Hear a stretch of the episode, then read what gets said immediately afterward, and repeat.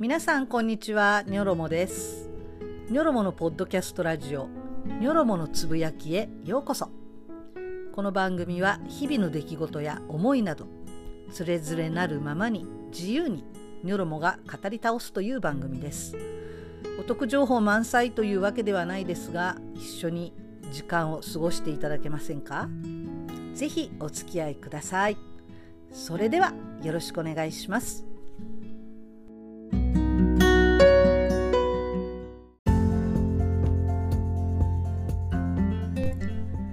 皆さんこんにちはニョロモですえー、ニョロモのポッドキャストラジオ。また1ヶ月近く間が空いてしまいました。すみません。えっ、ー、と、前回がですね、8月1日でしたので、えー、もう7ヶ月、1年の7ヶ月が終わってしまうなんていう話をしてたのにですね、もう8ヶ月が終わっちゃうっていうところにまでえー、差し掛かってしまいました、えー、皆さんこの間いかがお過ごしだお過ごしだったでしょうか？ごめんなさい。口が回ってないです。えー、っとですねこの間にいろいろやっぱりありましたね。一番よろも的に、えー、考えたっていうか、まあ、これほんとなーってすごい残念に思ったのが、えー、第5のあの差別発言ですね。命を軽んじる発言。えー、この問題はねすごく大きな問題なので、えー、ちょっとこのトピック1個だけでね終わっちゃうと思います。これの他にですね、8月の17日、えー、ニョロモはモデルナのワクチン2回目を打ってきました。で、これがですね、また結構大変だったんですね。で、まあ、この辺の話とか、えー、デルタ株、ラムダ株で今、えー、子供たちにすごく感染が爆発している、えー、今現在のね、えー、去年とは全くあの様子の違うコロナの話医療崩壊の話ですね。それから横浜市長選の話をしたいと思いますけれどもそうですね全部で3回に分けないとちょっと無理かもしれません。今回は、えー、第5の話をしたいと思います、えー、最後までどうぞよろしくお願いします。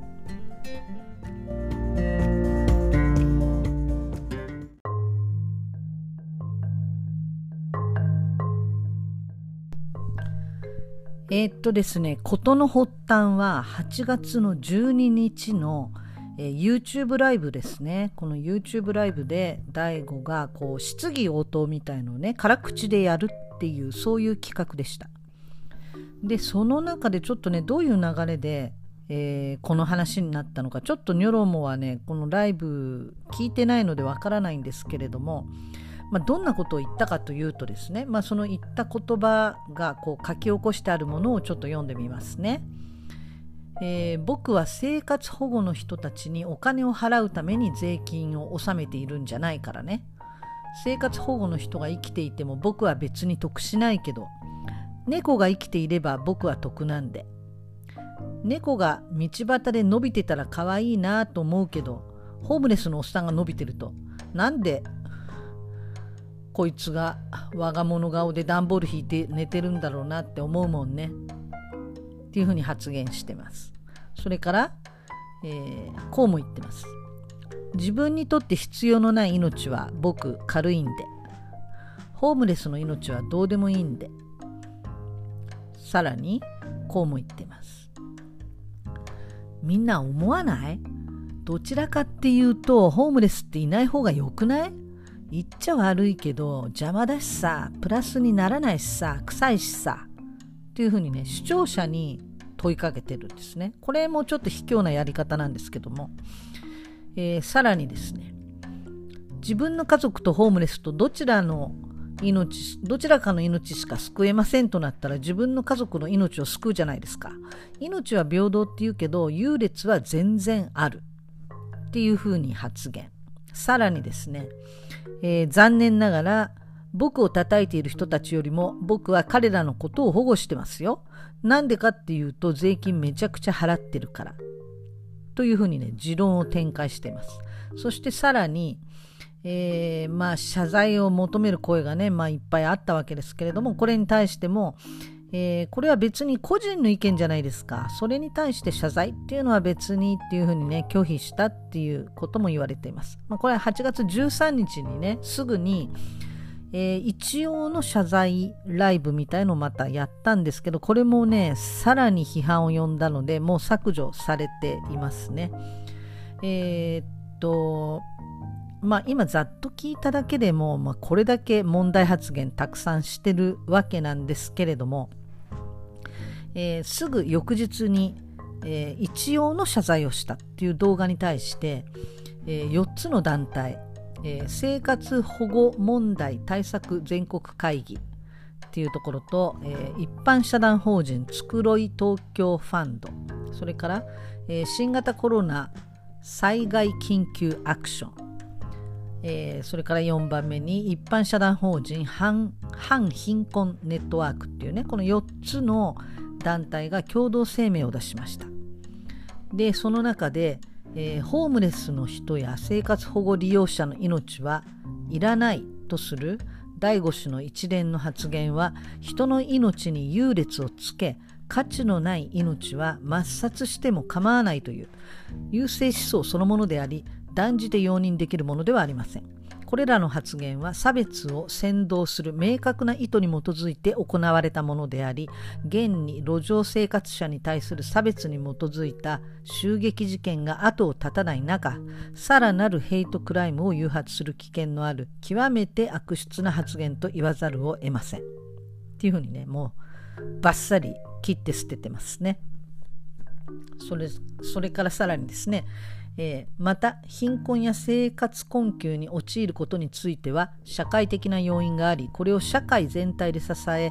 生存権を保護するための制度として生活保護制度があるということについて根本的な理解を欠いた発言であると言えますっていうふうにも言っています。えー、それでですねその13日の動画の方ではえー、放牧っていうねあのニョロモがとても尊敬している奥田智史牧師という方がね北九州市にいるんですけれどもその方はですねこれまでに2000人以上のホームレスの人たちを自立してき自立させるその支援をしてきたというねもう非常に実践を伴う素晴らしいあの牧師先生なんですけれどもその人のところのこの社団法人の放牧のところに出向いて、まあ、勉強したいっていうことをねでそのためにまあえー、そのつてを頼ってね、まあ、つてっていうのはその茂木健一郎さんなんですけれども、えー、まあ、その仲立ちを得てそこに勉強に行く算段をしたみたいなことをね発表したみたいです。えー、ただですねこれにもいろいろ条件があるわけなので、まあ、それはまた後ほどお話ししますけれども、えー、大悟のね弟。弟で、えー、タレントの松丸なんて言うんだ松丸くんっていうのはいますよね。東大卒のね。ゲーム作ったり、えー、アプリ作ったりしている、まあ、テレビでおなじみの、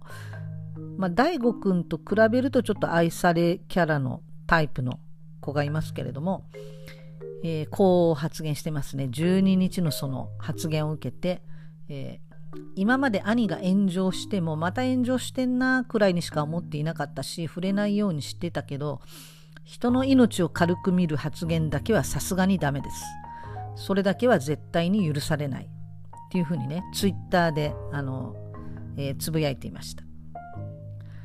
でその後で、えー、いかに勉強不足で無知な発言をしたかを兄に、えー、超長文で送りつけて話したわけだけど今日の謝罪動画の喋り出しが勉強不足でした。だったからちょっとは聞いたんだろうかっていうふうにね、書いています。あのー、松丸くんのやり方としてはですね、まあ、何言ってもこの兄ちゃんであるね、大悟には響かないだろうっていうふうに思って、まあ、どうやっても反論しようのない事実だけをもう淡々と、えー、話して説教したっていうようなことを言っていましたそしてそれを受けてですねさらに8月の14日には、えー、黒いスーツそれからネクタイでですねきちっとした格好をして、えー、改まった感じの謝罪動画をアップしました。えー、この動画ではですね、これはニョロモも見たんですけれども、えー、差別的であり、無意味であり、ヘイトスピーチであり、人としてあってはいけない行為だった。生活保護を実際に受けている全ての方に深く深く謝罪させていただきますっていうふうにね、えー、まあ、その他にもね、もし自分の母親が生活保護を受けていたとしたらっていうような、えことをもう、まあ、何度か言っていたんですけれどもそういった感じで、まあ、涙を拭いながらの謝罪の動画がアップされました。皆さんはご覧になったでしょうか、えー、こちらの動画はまだあると思うので、えー、まだの方はまあ一度見てもいいんじゃないかなと思います。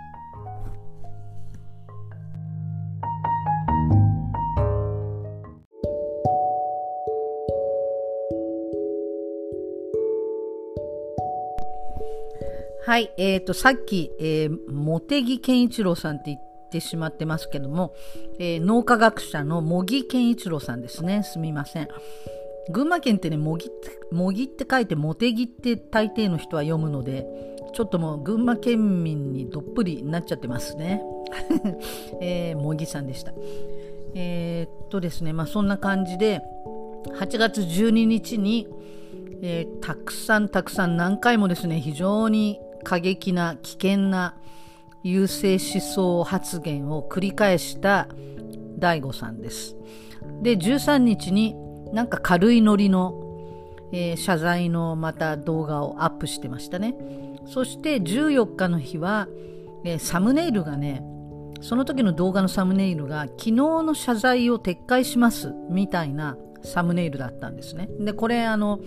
またなんで煽ってんのかっていう感じでねすごいこのサムネイルのタイトルが書かれているこの画像自体もすごく非難されたんですね。またこれで釣って、えー、再生回数上げるつもりかみたいにねかなり批判されてましたけども実際問題としては、えー、これらの動画で得た収入はえー、っとまあ、支援団体に寄付したっていうようなことをね本人は言ってましたけども、まあ、どこに寄付したとかそういうことは言ってないのでわからないですけれども、えー、問題はねあのまだまだとってもたくさんあるんですね。えー、っとこの大悟が言ったその生活保護を受けてる人をバッシングするような発言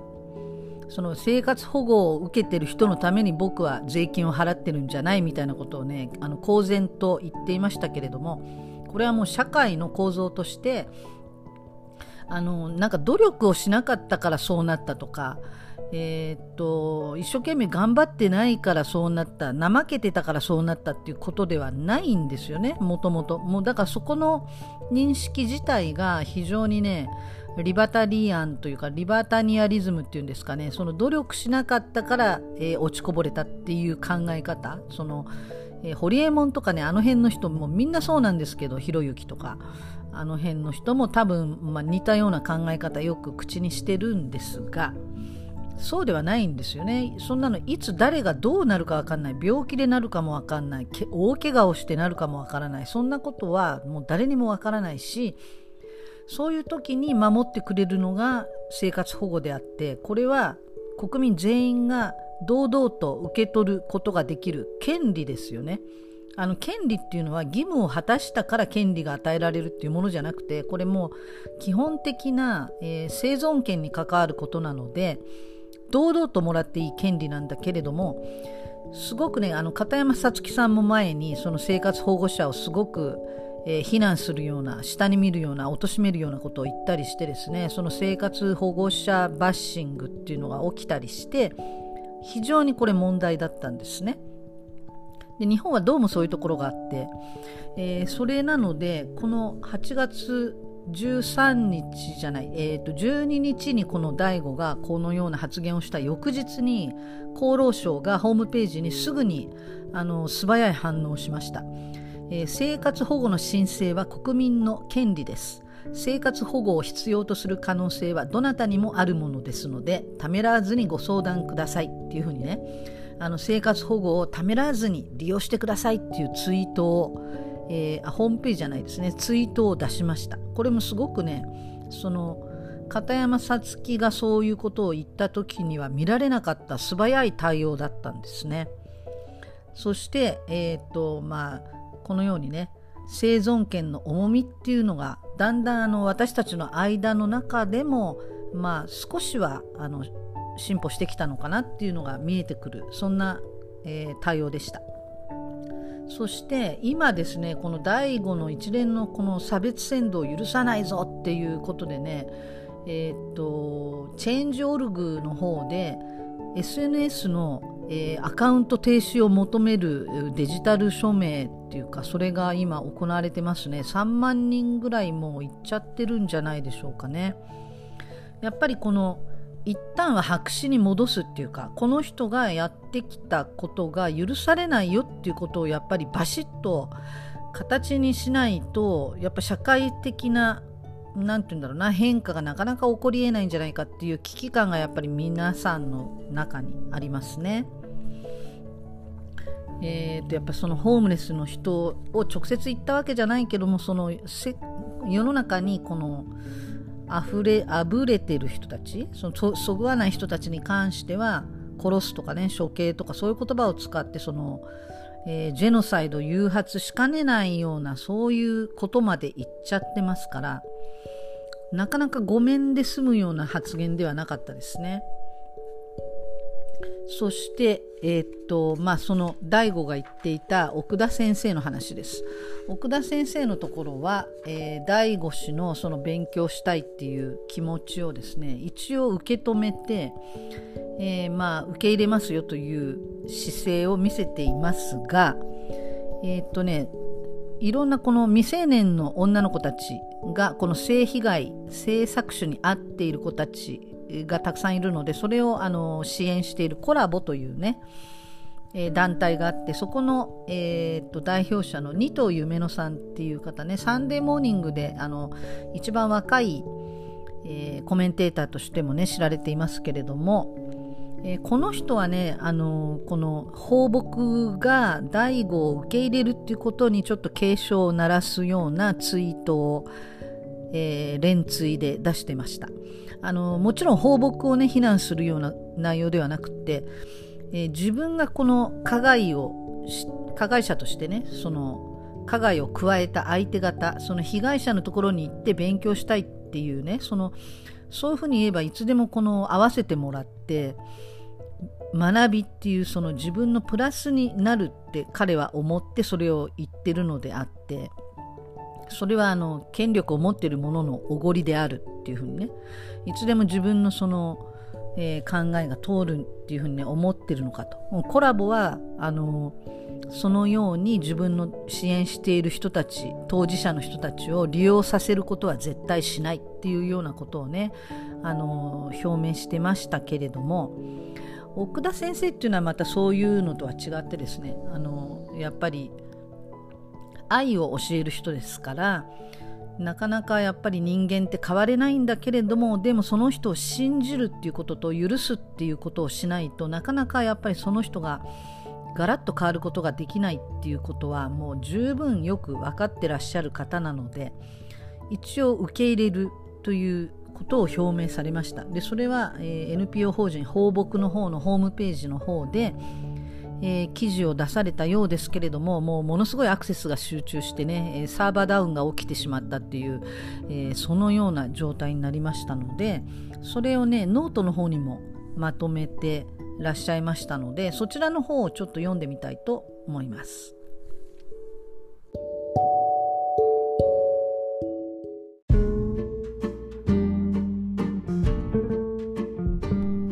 ニョロモのつぶやき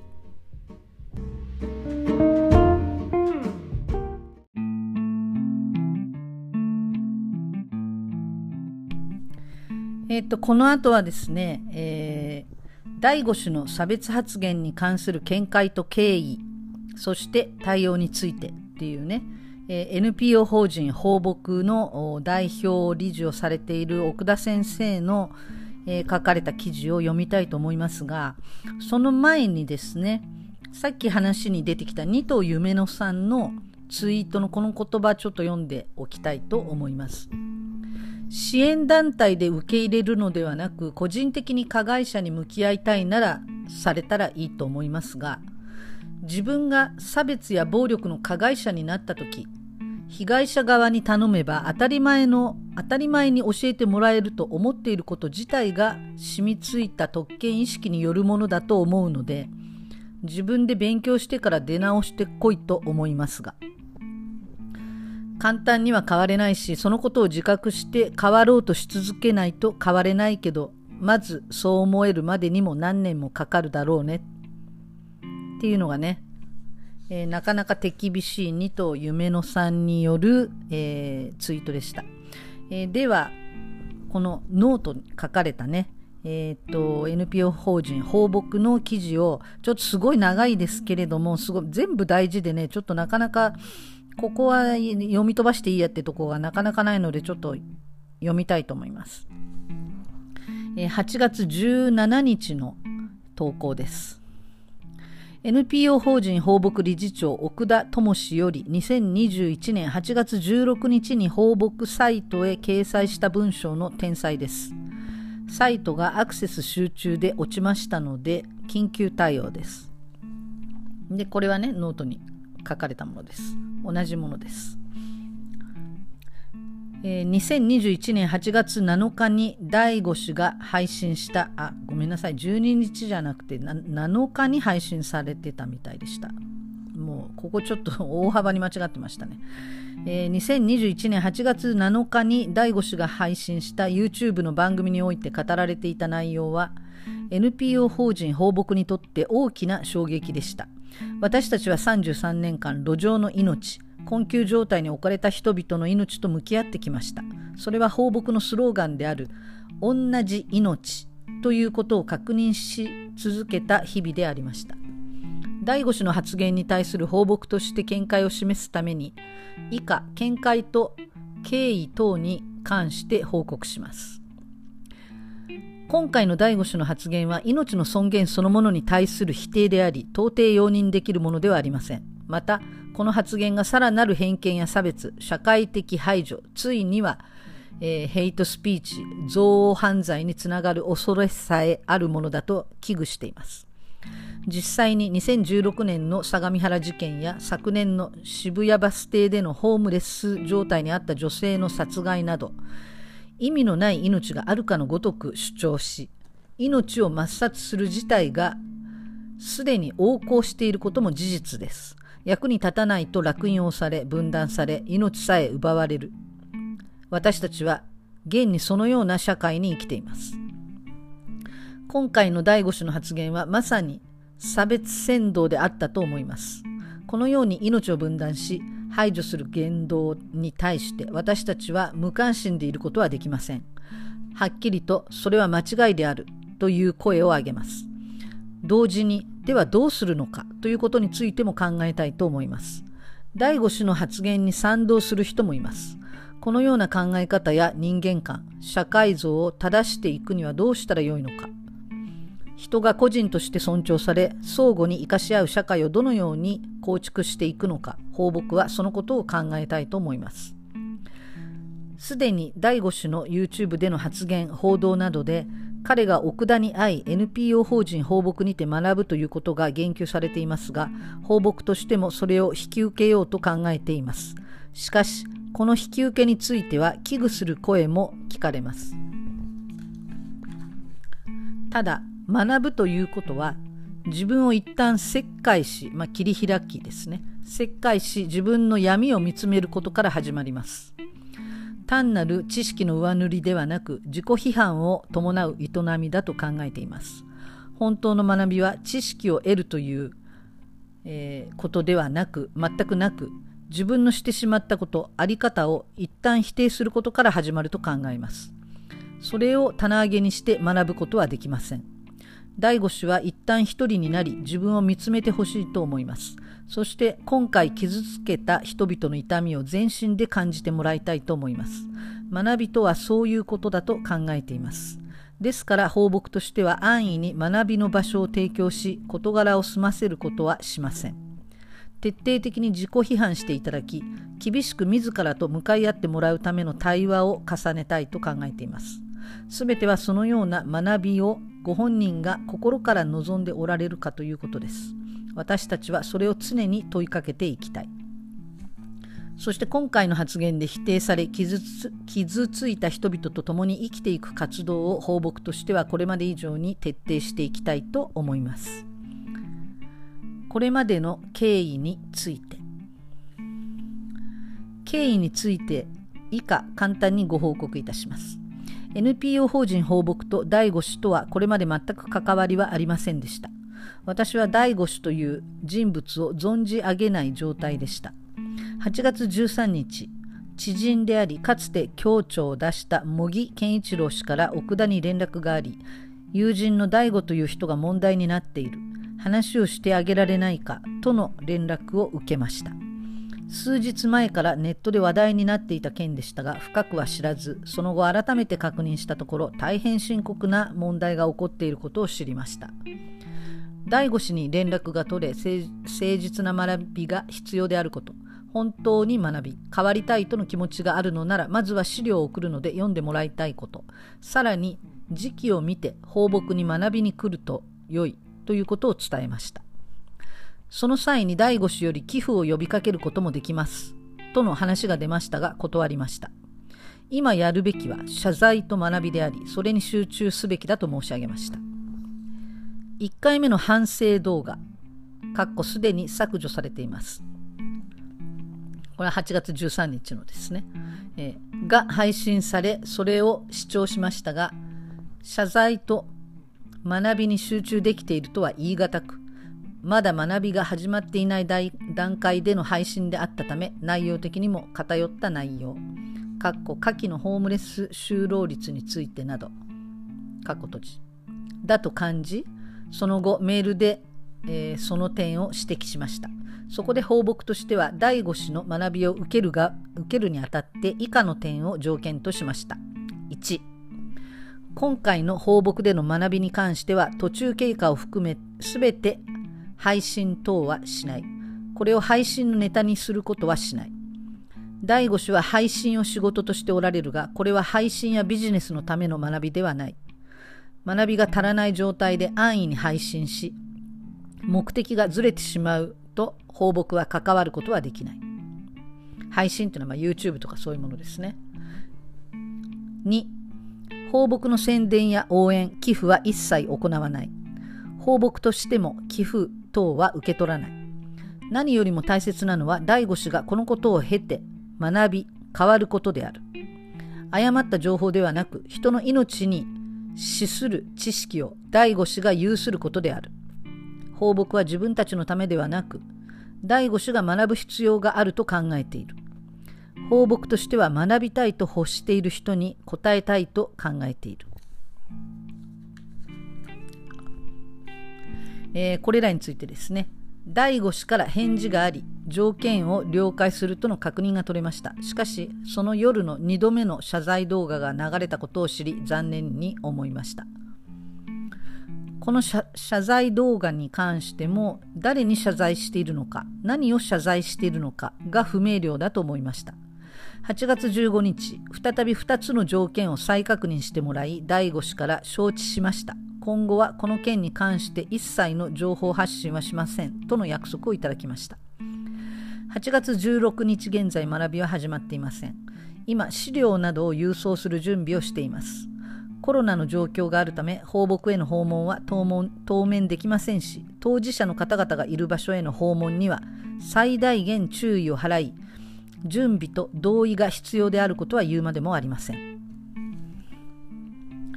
第五子の発言の問題点について。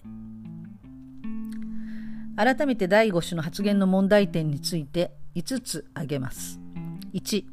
命の普遍的価値を認めていない。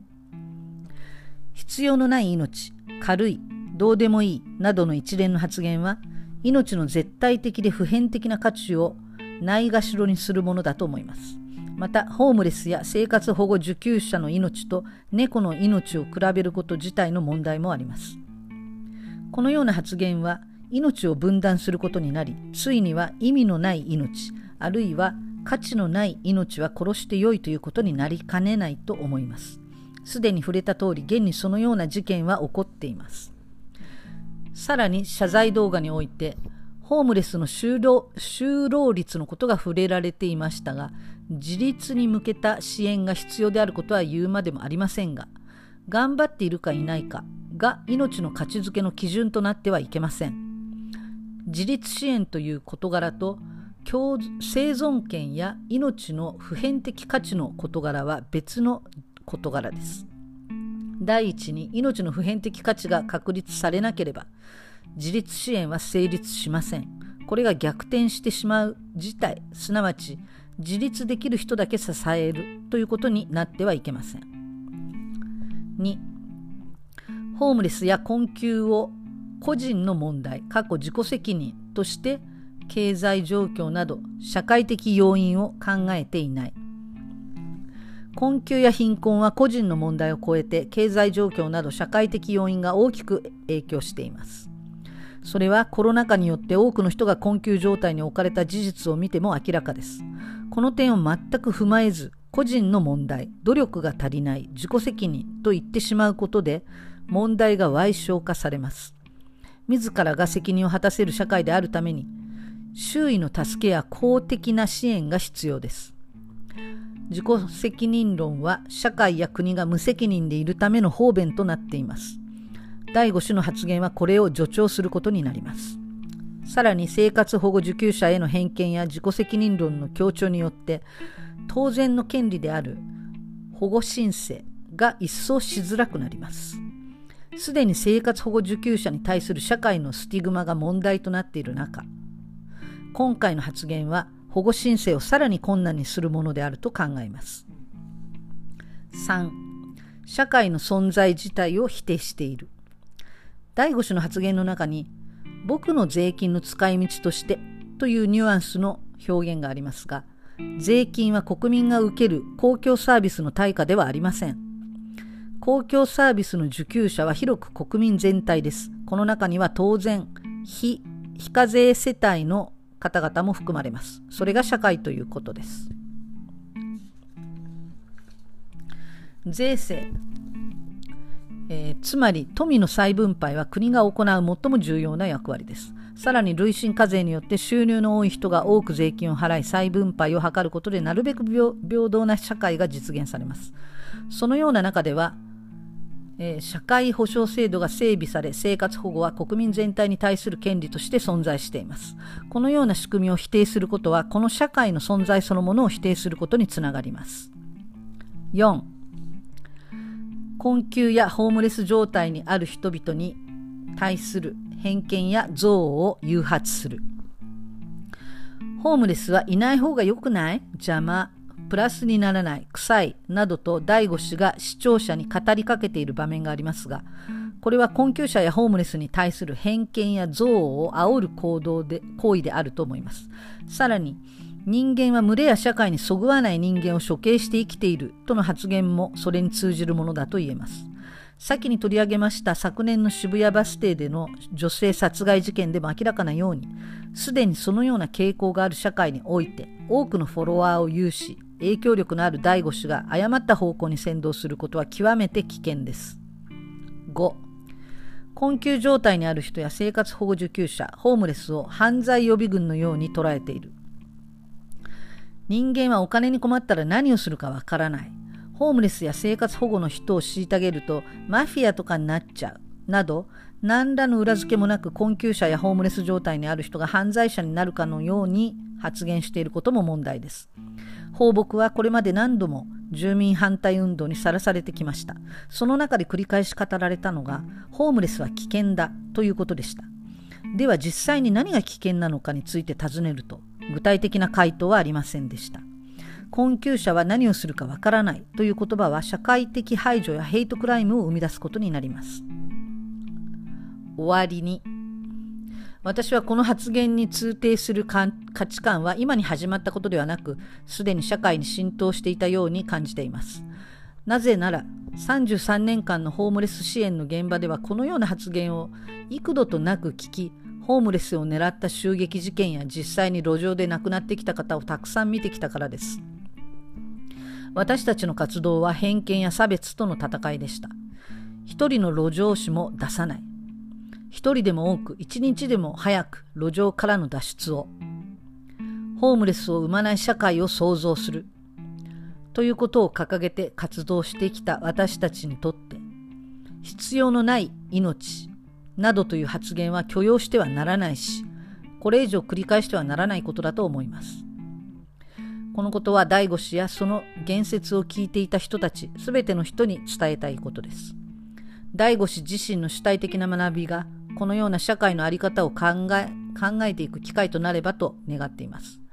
彼の学びを引き受けることについては賛否あると思います。ただ私たちは学びたいと願う人には誰でも学んでほしいと考えています。ただしその学びはこの文頭において言及した学びに他なりません。当然これは彼のビジネスを応援するためではありません。第五氏が自分を見つめ直し多くを学んでくださることを願いますしそれが新しい社会あるべき社会の創造の道の道のりとなることを願っています。私たちは人が出会いと学びの中で新たな道を歩み始める場面を多く見てきました。これからも多くの人が学び変わることを期待したいと思います。そのためにもまずは第五子自身が発言の問題がどこにあるのかを深く知り誰に対して謝罪するのか何を謝罪すべきなのかを深く考えていただきたいと思います。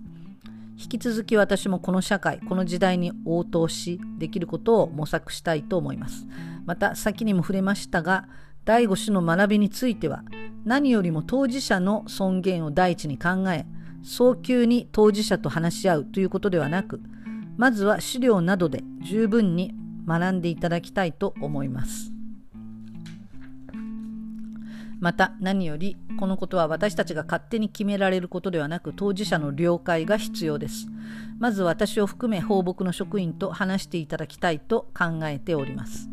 最後に私たちはこれからも社会に居場所がなく路上で暮らしている人たち困っているのに助けてと言える誰かがいない人たち生きることに疲れ果て自分が困っていることにさえ気づけない人たち差別と偏見に傷ついた人たちと共に頑張っていきます。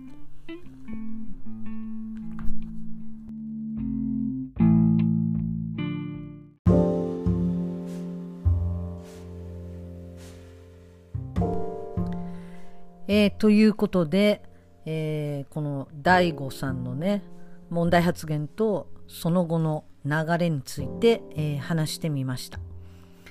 えー、ニョロモとしてはですねあの本当に言ったことはとんでもないことだし許されないことであるんだけれども、ま、これはねあの彼がこれまでずっと、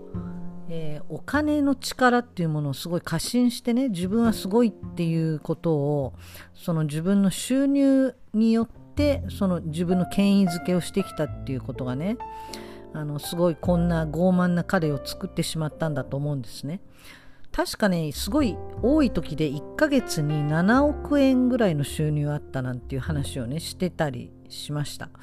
えー、彼はね、えーまあ、自分でも言ってるんですけれども、えー、中1中2ぐらいまで小1から中2までいじめにあっていたっていうことをね自分でも、えー、告白しています。でこれあの茂木健一郎さんのえー、っとねドリームハートっていう創価学会じゃなくて政教新聞が、えー、提供しているラジオ番組があるんですけれどもこれあのポッドキャストなんかでも聞けるのでね探して聞いてみてください。その中でもあの自分で告白してるしあとはこれまでの彼の動画の中でも何度となくね自分はいじめられっ子だったってことをあの話している場面が出てきます。でニョロモはねあの昔の大悟の動画は結構見てたんですよ数ねいろんなものまあどんな話だったか全く覚えてないんですけれども、えー、結構たくさんの本数見てましたで、えー、その中にですね端々にその自分の生い立ちがそのいじめられっ子であったっていうこととね、えー、その時何も助けてくれなかった知ってたくせに助けてくれなかった担任の先生への恨みとかねそういったものすごい何度も語ってるんですね。でその中で、えー、まあ、その担任の先生今だったらねその担任の先生が一生かかってやっと稼げる金額を僕はあのほんの数ヶ月とかでね、えー、まあ今の状態だとまあ1ヶ月ですよね。1ヶ月でもあればその先生の一生分の収入を僕が稼いじゃうっていうことをねなんかそんなような話を、えー、してました。だからもう僕にとってはあの先生はどうでもいいんだともう見下ろしちゃってるし、えー、まあ、足元にも及ばないようなねそういう下の存在っていうふうに彼は見下げてるようなことを言っていました。えー、っとだからねそのパワーがあるないとか自分が上だとか下だとかっていうのがその収入とかをもとに彼はね語ることがすごくあるんですね。でいろんな団体からやっぱり寄付を呼びかけられるけれども僕は全部、えー、死んだら動物愛護とか猫のね保護のために、えー、お金は、えー、まあ、残していくと人のためには僕は使わないってなんかそういうこともね何度も言っていて確かにその中2でいじめが終わったっていうきっかけが彼のお母さんに対するえー、なんか悪口をねその同級生に言われてそれで頭にきてそれが図工室だったのでその場にあったナタを投げたっていうふうにね言ってました。これちょっと考えるとすごい怖いことなんだけれどもえーと、大悟はね運動神経がすごくなかったのでそのナタが全然関係ない壁に突き刺さったっていうような話をしてましたね。でそれによって相手がちょっともうすごい怖くなってあいつちょっとやべえぞと。いうことで、まあ、いじめをしなくなったっていうことを言って、まあ、それが彼の成功体験になったんだけれどもあのやっぱりやられたらやり返すっていうかやられたらそのやっぱ行動を起こさないと何も変わらないし行動を起こせば、まあ、変わるんだと。それが彼の成功体験になったんですね。で、えー、まあその後いろいろマスコミからこう叩かれたりとかそういうことバッシングされるようなこと今までに何度か炎上騒ぎがあったようなんですけれども、えーとね、その都度ね彼はそのなんか自分に対する記事を書いた記者さんその記者を個人をターゲットとして出版社ではなくてその記者個人を、えー、まあ反撃の相手に選んでですね、えー、裁判を起こすとかね、まあ、そういう、まあ、お金を使ってもう本当にとことん社会的に追い詰めるってことをねやってたみたいですね。それもあの動画の中で何度もそういう話をしています。で僕はまあ僕自身に何か言われても構わないけども自分の家族なんかそのね家族への愛がすごく強いんですね彼は。でその謝罪の中でもねもし、えー、自分の母親が、えー、この生活保護を受けていたらと思うどういうふうに思ったかとかね。今母親が生きていたら何て思ったかとかいうようなことを言っては泣いていましたけれどもその家族への愛はすごく強いんですね。でもその他人への愛っていうか他人への思いやりっていうのはあまり育っていなくてえー、自分の身内に対する愛情や信頼だけはある。でも他人との信頼は全然できてないっていうのねすごくあのノロモは感じてました。であのやっぱりそのその家族を何か言われたら僕は絶対許さないと。社会的に抹殺するまで徹底的にやるっていうことをねそれもね何度も言ってるんですよ。いろんな動画の中でね。まあいろんな、まあ、話のきっかけがあって言うんだろうけども。だからすごく攻撃的でそしてすごくその身内への愛だけに凝り固まっていて他者への思いやりが全然育ってないし共感とかもないし冷たい世界で生きてるなって。この人はだからいくらお金を稼いでもなんか満たされるっていうことはないんだろうなっていうことをねすっごく感じながら彼の動画は今まで見てました。でそれなので、まあ、今回こういうね発言があってそしてもう周り中から今叩かれてですね針のむしろというかもうそういう状態になってるんだけれどもその中で彼がその、うん、大きな許しとか、うん、愛っていうものをね理解することができて初めてその他者への、えー、共感とか愛とか許しとかうーんそうだな思いやりとかそういうことに初めて気がつくすごい大事なこれ転換期じゃないかなと思っています。でやっぱりね彼はこう満たされずにずっと来たんだなと。人に愛されるってことも本当の意味でのそういうことがなかったのかなってずっと思っていたのでやっぱここで、えー、これをね大きな転換期として彼が乗り越えられるのか変われるのかっていうのはやっぱすごい、まあ、私自身ニョロも自身としてもすごい興味があるし、えー、まあ是非ねいろんなことを理解して変わっていってほしいなというふうに思います。そのためにはね一回本当にそこの底まで落ちるかもしれないけれどもそれはもう逆にね神様の恵みだと思って彼が、えー、それを試練この試練をねちゃんと乗り越えて生き返るっていうかな生き直すことができればっていうふうにニョロモは思っています皆さんはどう思われましたか？えー、ということで、えー、次回はですね、えーとまあ、他のトピックスで行ってみたいと思います。今回は、えー、これだけで終わりにします。えー、ということで、またお会いしましょう。バイバイ。